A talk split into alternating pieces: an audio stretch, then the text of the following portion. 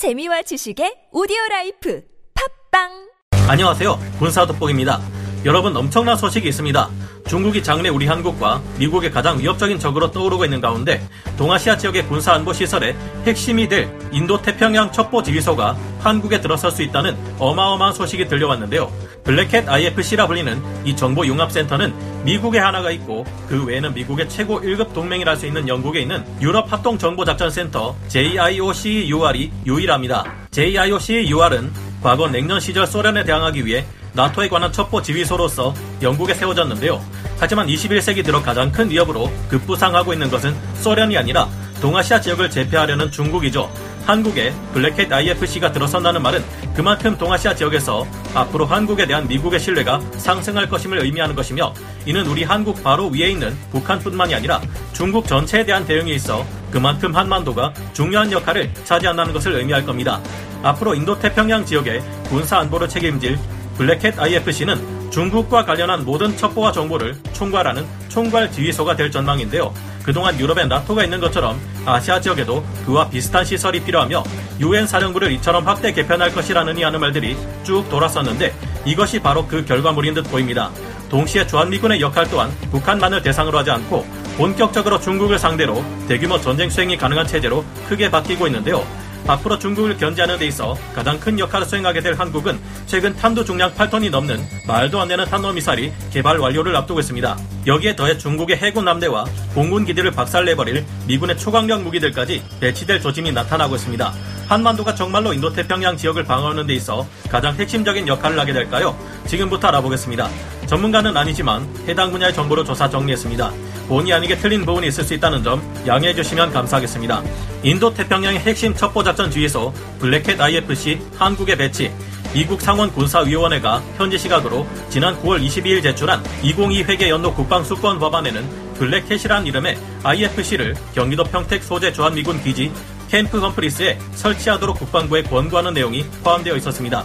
IFC란 정보융합센터를 말하는 것으로 적국에 맞선 미 동맹국들의 연합 전구작전 수행에 필요한 정보를 수집, 분석, 처리해서 소요기관에 제공하는 종합정보기구라 할 수 있는데요. 현재 나토를 위한 국방정보국 산하에 JIOCUR 유럽 합동정보작전센터가 가동되고 있는 상태입니다. 한국의 IFC가 설치되면 미군이 관리하는 전 세계 첩보작전 지휘소는 3개가 되며 인도태평양 정보작전을 총괄하는 인도태평양 사령부 정보본부의 기능을 급수 확대하게 될 예정이라고 합니다. 역시나 블랙캣 IFC는 중국과 러시아, 북한의 위협에 초점을 맞춰 운영될 예정인데요. 이처럼 미국은 점점 더 한국에게 남중국해에서 역할을 크게 가져갈 것을 요구하고 있으며 한국과의 군사안보 협력을 강화하려고 했다는 점이 눈에 띕니다.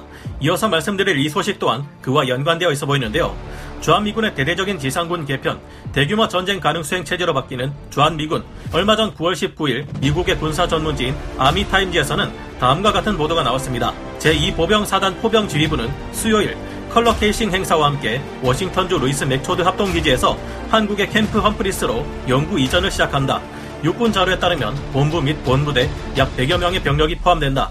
이 이동은 대규모 병력 재배치의 일부이며 부대는 그곳에서 한국과 미군의 야전 포병의 일부로서 임무를 계속 수행할 것이다. 육군 고위 관료들은 이 움직임이 기존의 여단 전투단 중심의 전투 수행 방식에서 사단, 군단급으로 전환하는 움직임의 큰 퍼즐 중 한 조각이라고 수년간 말해왔다. 이는 특히 러시아와 중국 같은 강력한 경쟁자들을 상대할 때 대규모 부대와 능력을 수용할 수 있게 되는 것이다.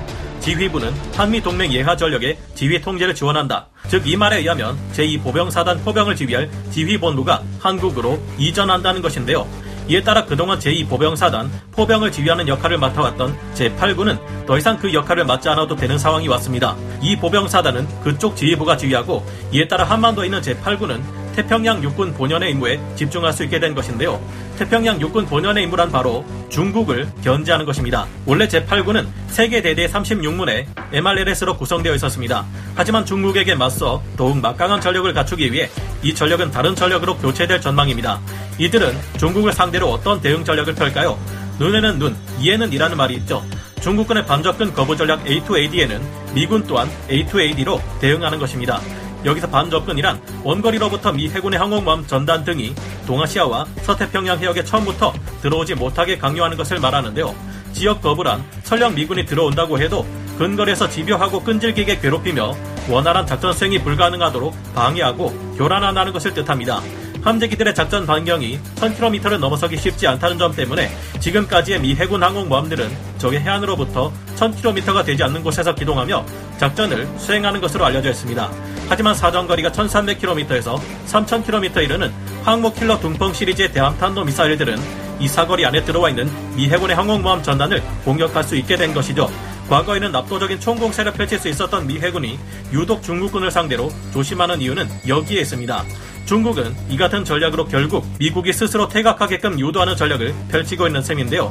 그 다음 중국은 미국의 군사력 지원을 제공받지 못하는 동아시아의 주변 국가들인 대한민국, 일본, 대만, 동남아의 국가들을 상대로 그동안 미친 듯이 증강시켜 온 해군력과 공군력을 동원해 영내 군사적 패권을 차지하려 하는 것으로 추측됩니다.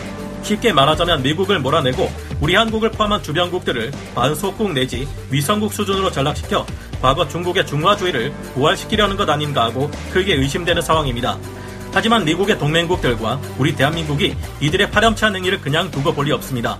최근 미군은 자신들도 이와 같은 방식으로 중국의 함대를 봉쇄하려 하고 있습니다. 즉 대만 해협에 산재해 있는 수많은 섬들에 미리 상륙해 미 육군이나 미 해병대의 강력한 대함, 대공 전력을 대량으로 배치해 아예 중국의 해군을 자기들 바다에서 나오지도 못하게 만드는 것입니다. 이 때문에 미군은 최근 대만 해협에서 펼치고 있는 다영역 전투 개념은 일명 역 A2AD 전략으로 부르기도 하는데요. 2016년 5월 당시 미 육군 교육 사령관이었던 데이비드 퍼킨스가 발표한 이 새로운 작전 개념은 상대적으로 미국과 비슷한 수준의 재래식 군사력을 가진 적을 상대로 상정되었습니다. 중국과 러시아가 미국과 대등한 수준의 재래식 군사력 발전을 이루는데 성공했고 특히 반접근 관련 전력을 강화하며 그동안 미국이 누려왔던 재해권 및 제공권 확보 능력이 도전받게 된 상황임을 전제로 하고 있습니다. 이는 곧 미 육군과 해병대를 비롯한 미군의 지상 전력까지도 기존의 지상전 수행 능력을 넘어 해양, 공중, 우주, 사이버 공간에 대한 작전 수행에 기여할 수 있어야 한다는 것이 요구된다는 것을 의미하는데요. 즉 지상 배치 전력을 지상전뿐만 아니라 해전과 공중전 등 타 영역에서도 동원할 수 있어야 한다는 것입니다. 미국에게 감히 덤벼볼 만한 국가가 없었던 예전과 달리 지금은 중국과 러시아라는 헤비급 강적이 등장하고 있는 상황이기에 찬밥 더운 밥 가릴 처지가 아니게 된 것이라 볼 수 있습니다. 이제 미 육군과 해병대 같은 지상 전력은 해군과 공군의 도움을 받지 못할 경우에도 남중국 해와 발트해 등 주요 분쟁 지역에서 자신들만의 힘으로 방어선을 유지할 수 있어야 하며 필요시 해당 전장에서 해군과 공군을 도우는 것까지 할 수 있어야 하게 됐습니다. 즉 중국의 해공군 전력을 상대할 미 육군의 힘이 굉장히 강해져야 한다는 것을 뜻하는데 여기서 한국의 적극적인 협조가 있을 경우 화력 덕후 대한민국 육군의 전력이 큰 도움이 될 수 있다는 생각을 하는 것은 저만이 아닐 듯합니다. 우리 한국의 주둔하는 주한미군 제8군이 태평양 육군 본연의 임무를 제대로 지휘하게 됨에 따라 다영역 작전을 위한 대대적인 변화를 겪게 될 것을 예상해 볼 수 있는데요. 현재 미군은 앞서 말한 것처럼 중국의 해군 전력을 역으로 올가맬 역 A2AD 전략을 갖추기 위해 육군으로 하여금 강력한 대함, 대공 능력을 부여하기 시작했습니다. 미국은 중국의 함대를 박살내기 위해 노르웨이제 NSM 대함 미사일의 지상 배치형 도입을 면허 생산 방식으로 진행 중입니다. 또한 미 육군의 다연장 로켓인 M270MLRS나 M142 HIMARS에서 발사하는 전술 탄도 미사일 ATACMS 대신 해상 이동 표적을 전문적으로 공격하는 PrSM 전술 탄도 미사일이 배치될 것으로 보입니다. 이 PrSM이 완성되면 미군 최초의 대함 탄도 미사일이 완성되는 것인데요. PrSM은 미군의 C-130 수송기로도 수송할 수 있어 높은 기동성을 발휘할 수 있으며 발해만에 발해 내 있는 중국 해군에게도 매우 위협적인 미사일이 될 수 있습니다. PrSM 미사일은 소형 전술 탄도 미사일이기 때문에 플랫폼당 탑재 수량이 ATACMS 미사일의 두 배에 달하고 MRBM의 개량형인 둥펑 21D보다 훨씬 부담 없이 운영할 수 있다는 점에서 비교 우위를 가집니다. 사거리 또한 300km에서 499km 정도라 대만 해협 주변의 섬에 배치될 경우 중국 해군의 출격을 저지할 수 있으며 우리 한국의 서해안 쪽에 배치될 경우 중국 항모 전환이나 해상 민병대, 불법 조업 어선들을 더 신도하지 못하게 만들 수 있을 것으로 기대되는데요.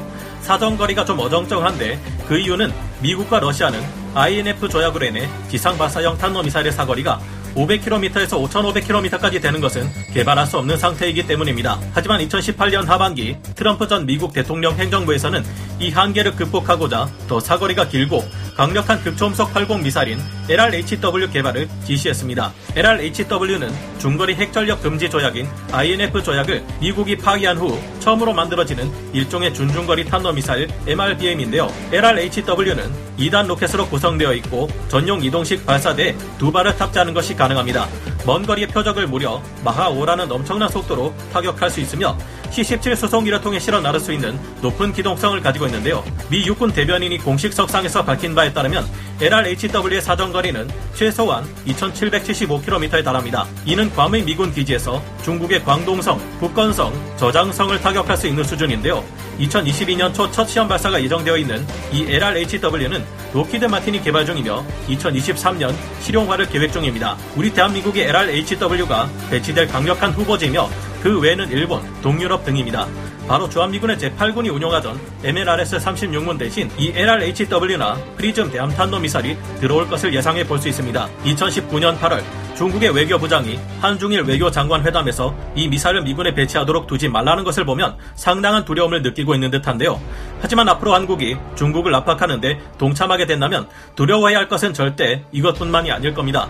지난 시간에 말씀드린 것처럼 우리 한국에서는 현무2 미사일을 개량해 현무 대함탄도 미사일 버전 ASBM을 개발하고 있으며 이를 위한 기반 기술 또한 갖춰지고 있기 때문인데요. 게다가 전해지는 바에 따르면 얼마 전 9월 15일 발사 시험에 성공했다는 고위력 탄도 미사일은 핵탄 두를 장착하지 않는 대신 탄두 중량이 무려 6톤에 달한다고 하죠. 전해지는 바에 따르면 사실상 탄두 중량이 7톤에서 8톤급에 이르는 고위력 탄도미사일까지 개발 마무리 단계에 와 있다고 합니다.